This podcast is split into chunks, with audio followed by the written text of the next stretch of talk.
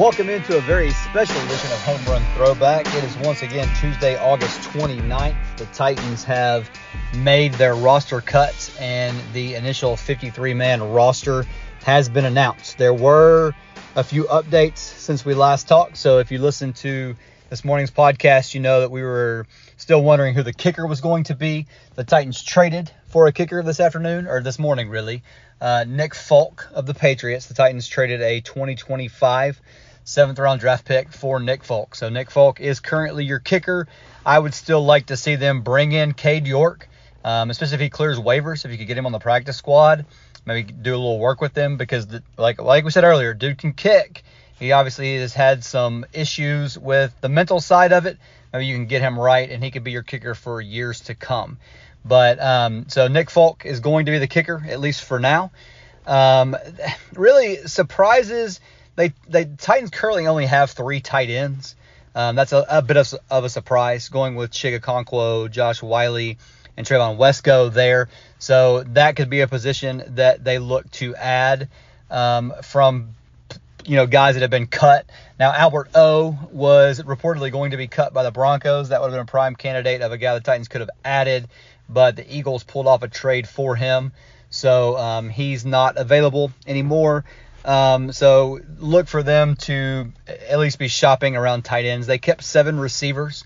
Um, so Colton Dowell and Kearis Jackson. I mean, really kind of the two. I don't know if they're surprises, but you've got a seventh round pick and an undrafted guy there. Uh, Jackson will most likely be your punt returner, at least until Kyle Phillips is back. Also, note Kyle Phillips is on this list. I would imagine he goes to IR, um, and so they will have an additional spot there. Uh, they also kept 10 offensive linemen. Of course, one of those is Dillon Radunz, who also, I mean, he was activated from PUP earlier this week, but it, it doesn't sound like he's going to be ready to go right away. So they probably are just carrying a little bit extra there um, with having him. And again, he's somewhere probably in the two weeks before he's ready to go range.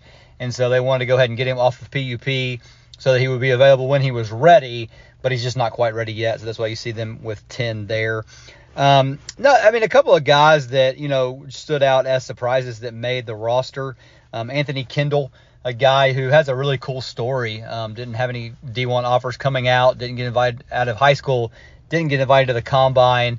Um, a guy that ends up making an NFL roster. It's always cool. You love to see those type of stories. And then Matthew Jackson, a guy who is from Nashville, uh, made the team. So that that's cool as well.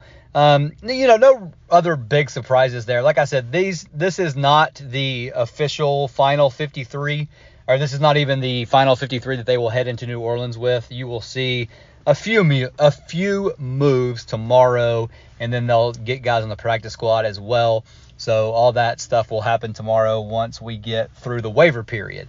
A couple other things around the NFL. One more around the Titans. Uh, Hassan Haskins was moved to the commissioner's exempt list um, you know, pending his felony charges that he has against him. I think he has a hearing tomorrow. So um, he's on that list now. The Titans had put him on IR, so he's out for the year either way. So nothing really to see there. Um, with the Colts, you know, they've been trying to, or they they had given Jonathan Taylor permission to seek a trade.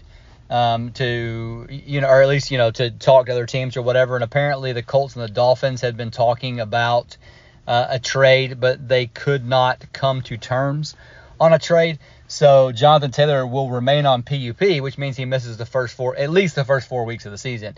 Now, Titans and the Colts don't play until week five, so in theory, Taylor could be back for that game. But listen, the way things are trending here, I'd I'd, I'd be surprised honestly if he plays another down for the Colts but we'll see. I mean, if they're if they're sticking with wanting a first round pick and nobody's going to meet that price, then maybe you just have one of these things where they, it's a, you know, it's one of those deals where they just kind of it's a standoff until one side decides to blink.